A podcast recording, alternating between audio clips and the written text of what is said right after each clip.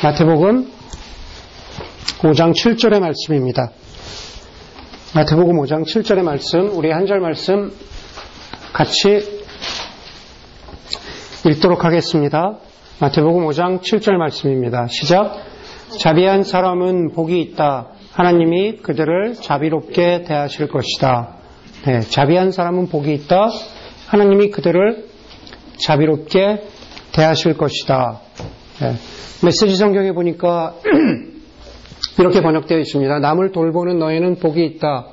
그렇게 정성 들여 돌보는 순간에 너희도 돌봄을 받는다라고 비슷한 번역으로 어, 되어 있습니다.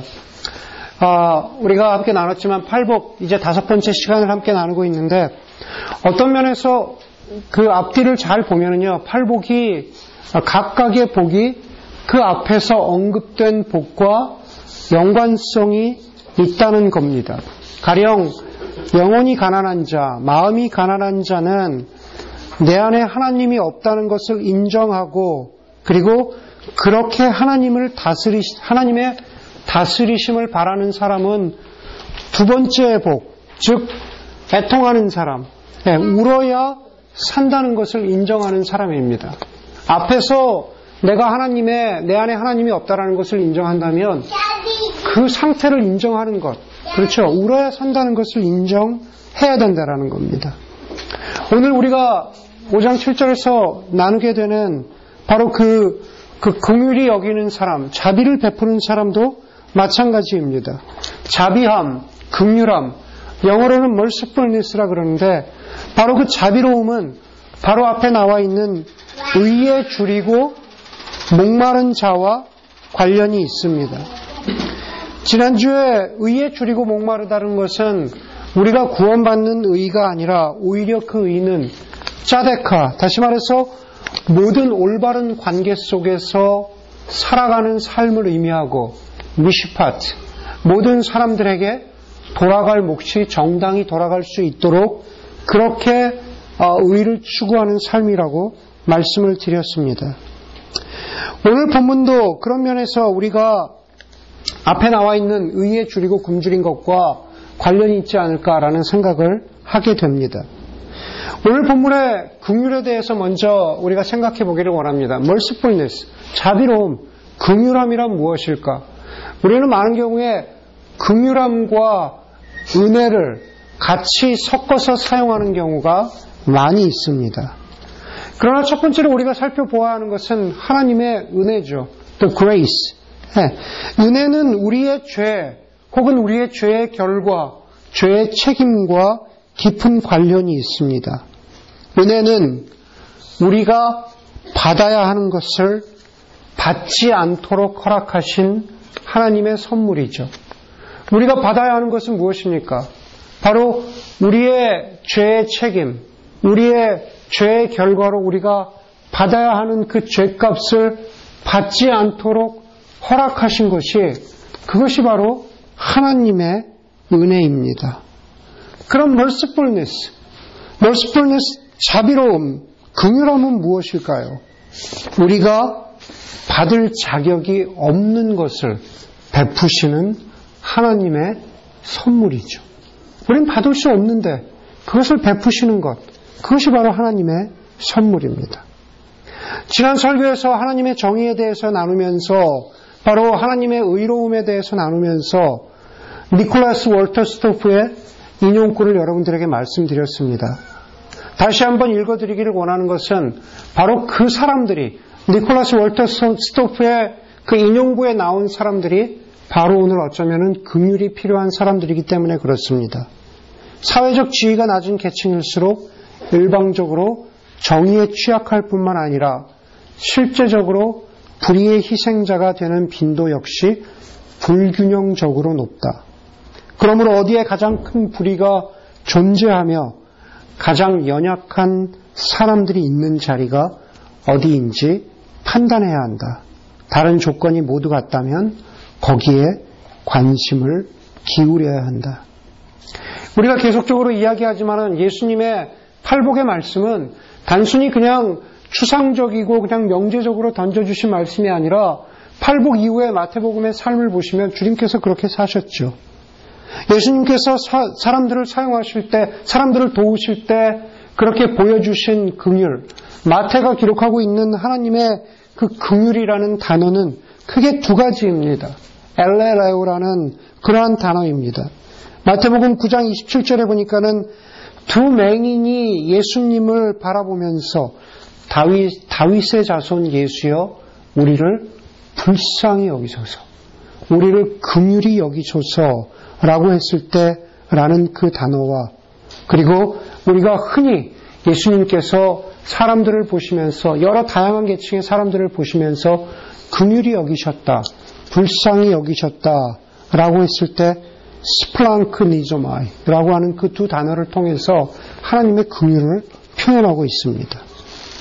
여러분, 예수님께서는 대표적으로 마태복음, 오늘 제가 말씀드린 이 구절을 통해서 마태복음에 나와 있는 안 못 보는 맹인들의 눈을 뜨게 해 주십니다.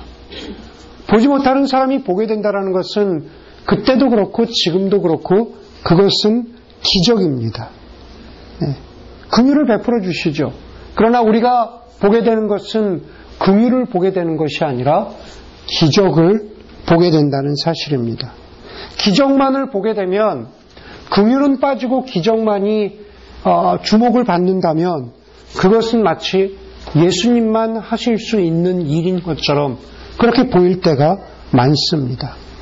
물론 기적이라는 것은 그때도 그렇고 지금도 그렇고 하나님의 특별하신 계획과 하나님의 특별하신 섭리 안에서 이루어지는 일입니다. 그러나 지금 우리가 나누고자 하는 것은 기적이 아닙니다. 우리가 기적을 베풀자는 그 이야기가 아니라 기적 속에 담겨 있는 긍휼의 마음을 우리가 함께 갖자라는 것입니다. 긍휼의 마음을 잊어버리고 기적이라는 사건 사건만을 어, 보게 된다면 그렇다면 그, 그 긍휼을 베푸는 것은 기적과 같이 특별한 일이 되고 맙니다. 긍휼의 마음을 잊어버리고 기적이라는 사건만을 보게 되면 긍휼을 베푸는 일은 기적과 같은 특별한 일이 된다라는 겁니다. 다시 말해서 예수님이 하시거나 혹은 예수님 수준에 있는 아니면 우리 같은 평범한 목사나 평범한 교인들은 할 수 없는 어떤 특별한 능력을 가진 사람만 베풀 수 있는 일로 긍휼이 그 정도의 위치로 올라가게 된다라는 겁니다. 그러나 과연 그럴까요? 긍휼을 베푼다는 것은 예수님만 아니 혹은 특별한 능력을 가진 사람들만 베푸는 일일까? 우리가 우리가 팔복의 말씀을 시작하면서 보았지만 팔복은 특별한 사람들에게만 주어진 것이 아니라 바로 모든 그리스도인들이 우리가 따라야 하는 교훈입니다. 그렇기 때문에 누군가에게 긍휼을 베푸는 것은 미담이 아닌 보편적인 이야기가 되어야 한다라는 사실입니다. 긍휼을 베푸는 것은 미담이 아니라 보편적인 이야기가 되어야 합니다. 저와 여러분들이 아는 대로 미담, 아름다운 이야기는 흔치 않은 이야기이기 때문에 아름다운 경우가 많이 있습니다. 우리는 사람이 누구에게 긍휼을 베풀었다, 누가 누구에게 자비를 베풀었다 하고는 라고 하는 그러한 수많은 미담들을 알고 있습니다. 그러나 오늘 주님께서 우리에게 부탁하시는 것은 거기에서 한 발자국 더 나가는 것. 나는 미담을 들었어 라고 하는 것이 아니라 바로 그 미담이 우리 삶 가운데에서 보편적인 이야기가 되어야 한다라는 것입니다. 오늘 설교의 말씀을 이웃, 또 다른 우리, 그렇게 정해 보았습니다. 아마, 어, 여기 계신 많은 분들이 그게 무슨 의미인지 알 것입니다. 작년에 코스타의 주제였던 그런 말씀입니다. 이웃 또 다른 우리. 제가 기억하는 게 맞다면 아마 이웃 또 다른 우리라는 프레이즈도 제가 그때 제안을 해서 네, 그렇게 결정이 돼서 저에게는 인상이 남는 구절입니다. 코스타를 섬기면서 수많은 주제 모임에 네, 참석을 했습니다. 그런데 2011년에 작년에 이게 주제였기 때문에 재작년에 가졌던 바로 그 이웃 또 다른 우리라는 주제를 만들어냈던 그 주제 모임만큼 그만큼 저 개인적으로는 인상이 남았던 주제 모임도 많이 없었습니다. 그것은 다른 것 때문이 아니라 우리가 그때 주제를 묵상하면서 그 자리에 있었던 모두가 이웃을 향해서 긍휼을 아, 받아야 하는 긍휼이 필요한 이웃을 향해서 가졌던 부담감 때문에 굉장히 힘들었던 기억이 있습니다.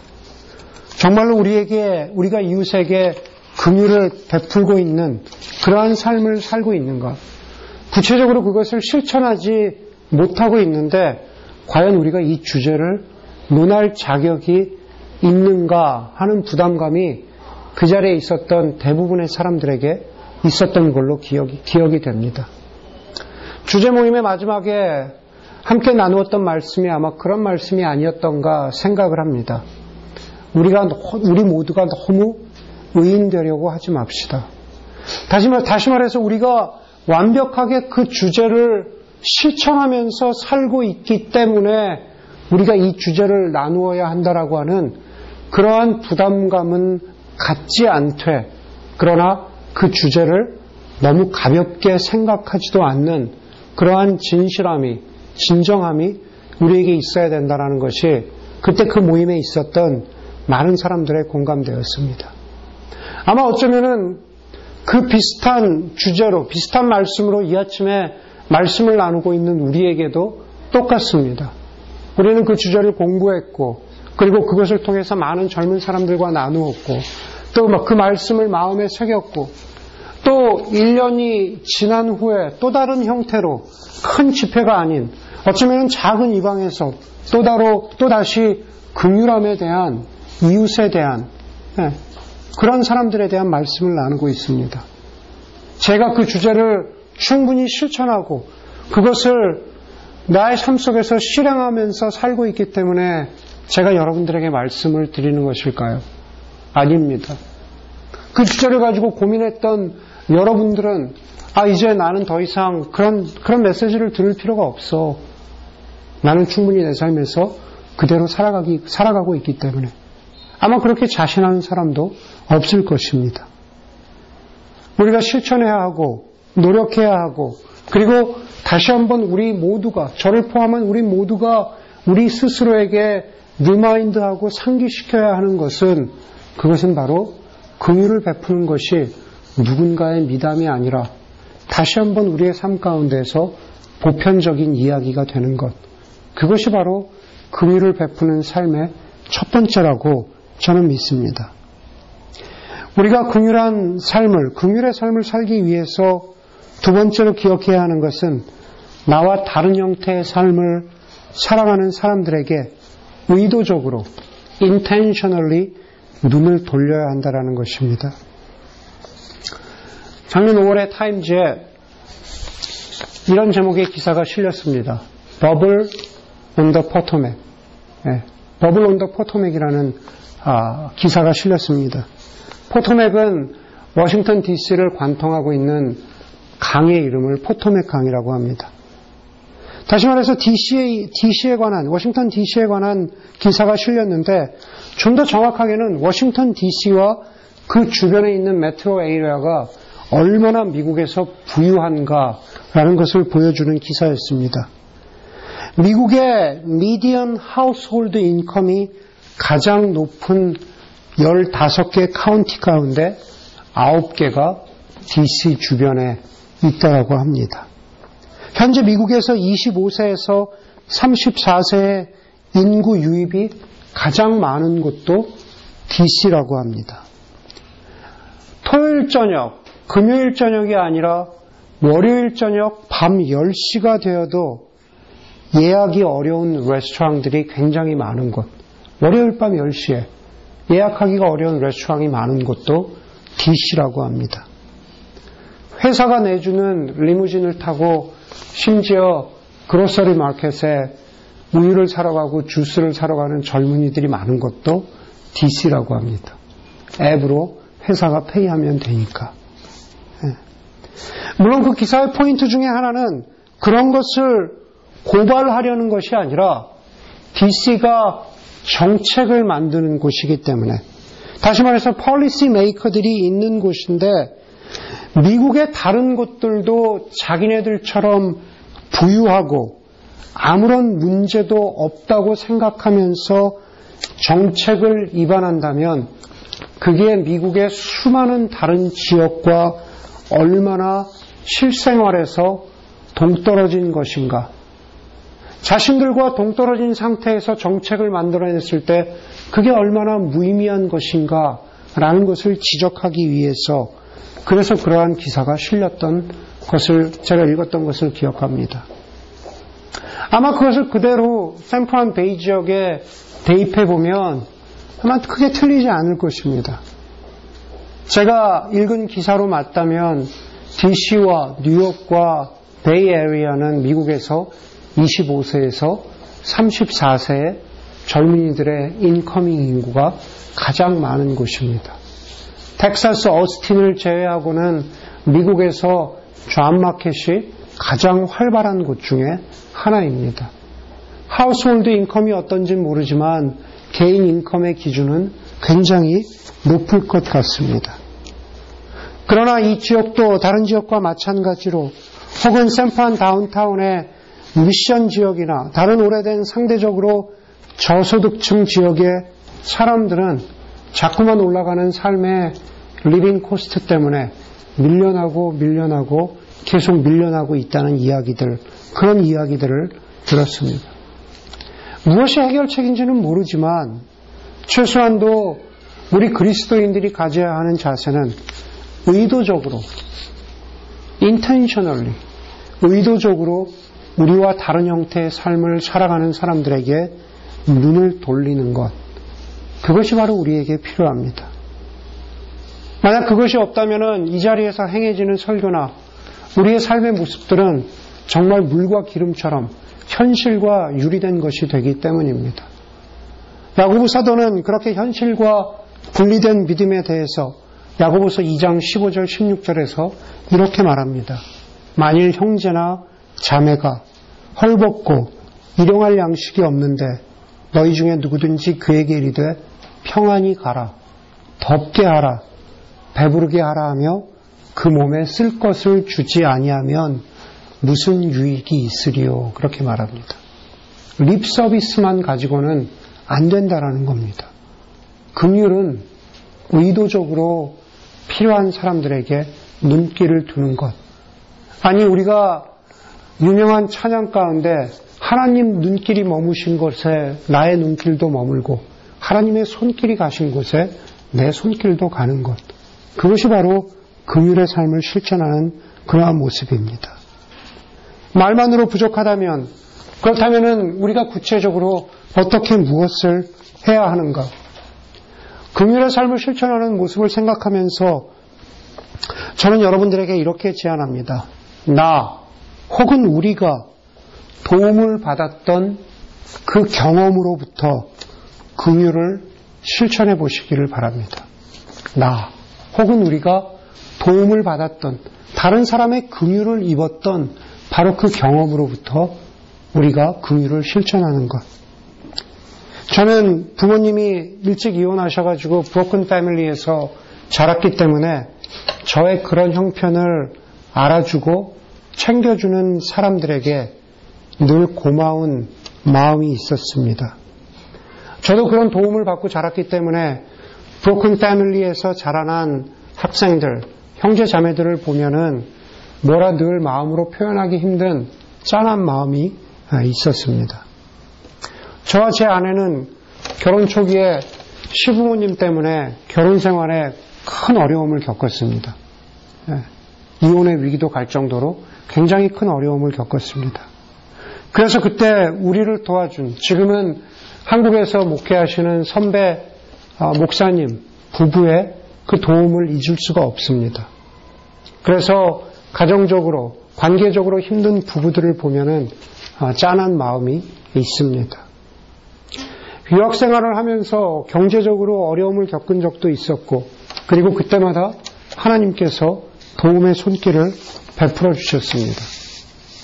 저희 아내에게 가장 마음이 가는 그룹을 선택하라면 유학생 아내, 특히나 신학생의 아내, 아내들에게 대해서 가장 짠한 마음이 있는 것은 바로 저희 아내가 그때 그 긍휼함의 은혜를, 긍휼함의 경험을 했기 때문에 그런 것이 아닌가라는 생각을 합니다.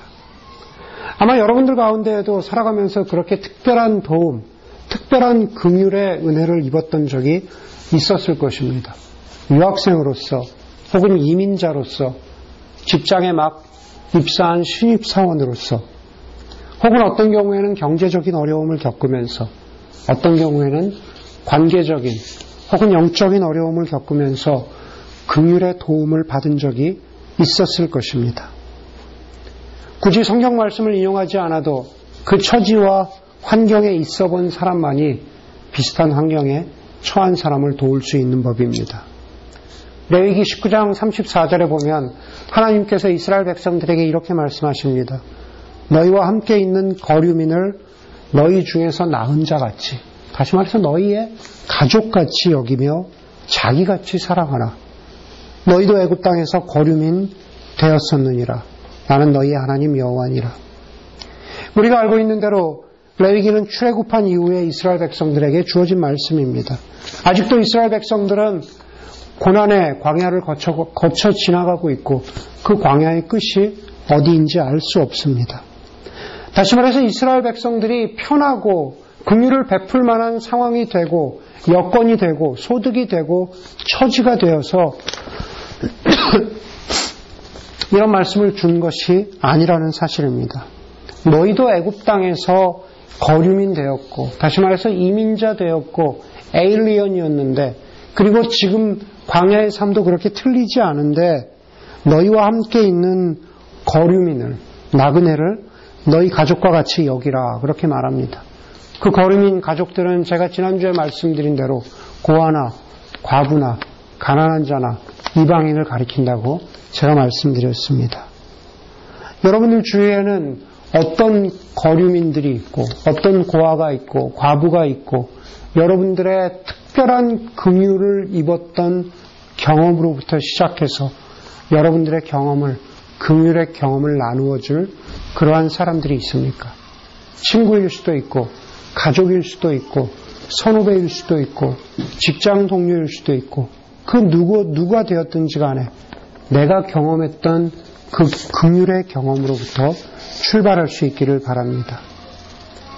또 우리가 여러분들과 함께 나누면서 기억하기를 원하는 것은 긍휼을 마음껏 풍성히 나누되 하나님의 형상인 인간에게만 초점을 맞출 수 있기를 바랍니다. 메시지 성경에 보니까 이렇게 번역되어 있어요. You are blessed when you care. At the moment of being careful, you find yourself cared for. 어쩌면 워드플레이 같은데 유진 피러슨 목사님이 이렇게 말씀하셨어요. You blessed when you care at the moment of being careful인데요. F-U-L이 아니라 F-U-L-L, fullness. 아주 풍성하다라는 그런 의미로 번역을 하셨습니다. 다시 말해서 긍휼을 풍성하게 베풀라. 긍휼을 마음껏 베풀라라는 그러한 의미인데 특별히 그 중에서도 하나님의 형상이 인간에게 맞추어서 그 긍휼을 풍성히 베풀라는 의미입니다.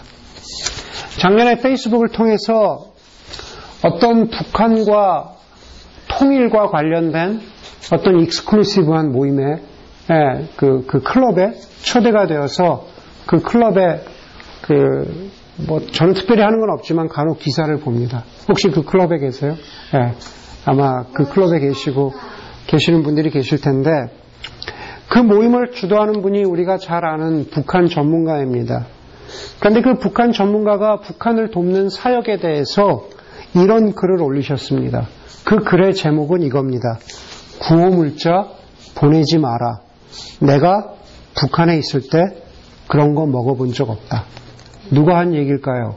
바로 탈북자가 탈북을 해서 어떤 단체에 가서 통일 교육을 하는데 탈북자 출신의 통일 강사가 이런 말을 해서 당황했다는 겁니다. 탈북자 출신의 통일 강사가 북한에 대해서 강의를 하면서 구호물자, 북한에 구호물자 보낼 필요 없다. 내가 북에 있을 때 그런 거 먹어본 적 없다. 그런 얘기를 했더니만은 그 이야기를 듣는 청중들이 그러니까 대북 지원을 하라는 거냐 말하는 거냐 과연 남한이 대북 지원을 해야 되냐 말아야 되냐라는 그러한 황당한 반응을 보였다고 합니다. 그 글을 쓰신 북한 전문가가 이렇게 정리를 하셨습니다. 첫 번째, 폐쇄 상황에 속해 있는 동안에는 그, 사, 그 사회의 수평적 상황을 파악하지 못합니다. 폐쇄 사회는 북한입니다. 따라서 북에서 왔다라는 그 사실 자체, 탈북자라고 하는 그 사실 자체가 북한의 전반적인 상황을 모두 정확히 안다라는 것을 보장할 수 없습니다. 이런 현상은 옛날의 구소련과 개방 이전의 중국에서도 마찬가지였습니다. 두 번째, 우리가, 남한이죠. 우리가 세계적, 우리가 혹은 세계적으로 북한에 보낸 식량이 누구든지 먹어봤을 만큼 많은 양이 아닙니다. 물자의 양은 시간의 횡단면으로 파악, 해야 합니다. 그러니까 수십 년치를 합친 걸 보고 많다라고 이야기할 수 없다라는 겁니다. 그 탈북자가 실제로 구호 물품을 먹어본 적이 없을 수 있다라는 겁니다. 그만큼의 많은 양이 아니기 때문에. 세 번째, 보낸 물자는 북한의 기존 배급 체제로 공급됩니다. 원래 양식을 나눠주던 배급소에서 아무런 표시 없이 다시 말해서 이 쌀이 남한에서 왔는지 프랑스에서 왔는지 미국에서 왔는지 아무런 표시 없이 배급되기 때문에 그 쌀이 어디서 온 것인지는 쌀의 때가를 보고 짐작할 수 있을 따름입니다. 그렇게 써 있었습니다. 네 번째, 남한에서 보낸 구호물자가 군량미로 전용되었다는 말은 사실인 것으로 보입니다. 다만 인민군의 숫자가 어림잡아 국군의, 국군의 두 배인 115만에서 120만으로 추정되고 제가 그 북한 전문가가 하신 말씀입니다.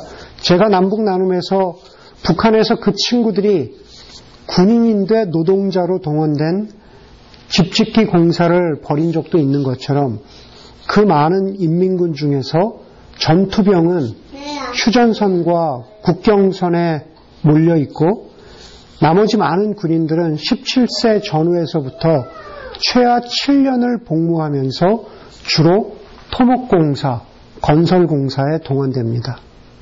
그래서 제 눈에 인민군은 북한 청소년으로 보입니다. 115만, 120만 수많은 북한 군인들 가운데 어마어마한 숫자는 단순히 북한의 17세 전후의 청소년이라는 겁니다. 그러면서 그, 그 북한 전문가가 마지막에 하신 말씀이 가장 인상적이었습니다. 제 소견에는 그 아이들도 먹여야 합니다. 제 소견에는 그 아이들도 먹여야 합니다. 비록 그것이 군량미로 전용되더라도 그 북한군 가운데 그 수많은 숫자가 청소년 17세 전후의 아이들이라면 제 소견에는 군량미로 전용됐느냐 안 됐느냐를 따지지 말고 그 아이들이 먹었다는 사실만으로 우리가 그것을 이해하고 넘어가야 된다는 말입니다.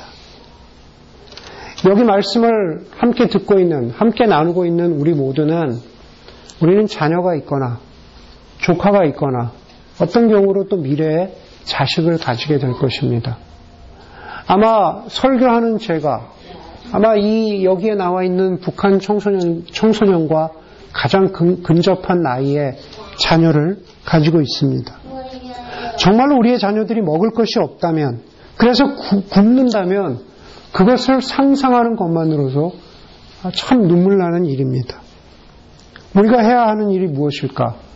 결국 부모로서 해야 하는 일은 가장 원초적으로, 원초적으로 내려간다면 그냥 그 아이를 먹이는 것, 긍휼을 베푸는 것, 유진 피러슨 목사님의 그 번역대로 따지자면 긍휼을 베풀되 풍성히 먹이는 것, 그것으로 만족해야 할 수 있어야 된다는 겁니다. 하나님 아버지의 형상을 따라 창조된 인간에게만 초점을 맞추고 거기에만 긍휼을 베푼다면 우리는 이념을 떠나서 정치적인 이유를 떠나서 혹은 다른 어떤 이유를 막론하고서라도 먹이고 돌보는 것, 긍휼을 베풀어야 합니다. 남을 남을 돌보는 너희는 복이 있다. 그렇게 정성 들여 돌보는 순간에 너희도 돌봄을 받는다. 하나님의 돌봄이 우리에게도 또 다른 모양으로 또 다른 차원의 은혜로 우리를 채워준다라는 그러한 의미입니다. 누가복음 10장에 보면 긍휼을 베푼 사마리아 사람의 이야기가 나옵니다. 사마리아 사람은 아는 대로 유대인이 상종하기를 꺼렸던 그런 사람들입니다. 그런데 정작 강도 만난 사람에게 긍휼을 베푼 것은 사마리아 사람이고 그리고 마지막에 주님께서 그 말씀을 듣던 모두에게 하신 말씀은 너도 가서 이와 같이 하라. 누가 긍휼을 베푼 자냐? 그리고 그렇게 물으시고 그리고 너희도 가서 그와 같이 하라 라는 말씀입니다. 말씀을 마칩니다. 긍휼을 베푸는 일이 미담이 아니라 보편적인 이야기가 되는 것. 그리고 나와 다른 삶을 살아가는 사람들에게 의도적으로 눈을 돌리는 것. 우리가 받았던 도움의 경험으로부터 긍휼을 시작하되 하나님의 형상인 인간에게 초점을 맞추어 풍성히 베푸는 것. 그것이 바로 이 아침에 주시는 하나님의 말씀이라고 믿습니다. 함께 기도하겠습니다. 기도할 때 하나님 오늘 말씀을 기억하면서 어, 긍휼함을 베푸는 그러한 삶의 모습을 내 삶에는 어떻게 적용하고 실천할까 돌아볼 수 있는 여러분들이 되기를 바랍니다.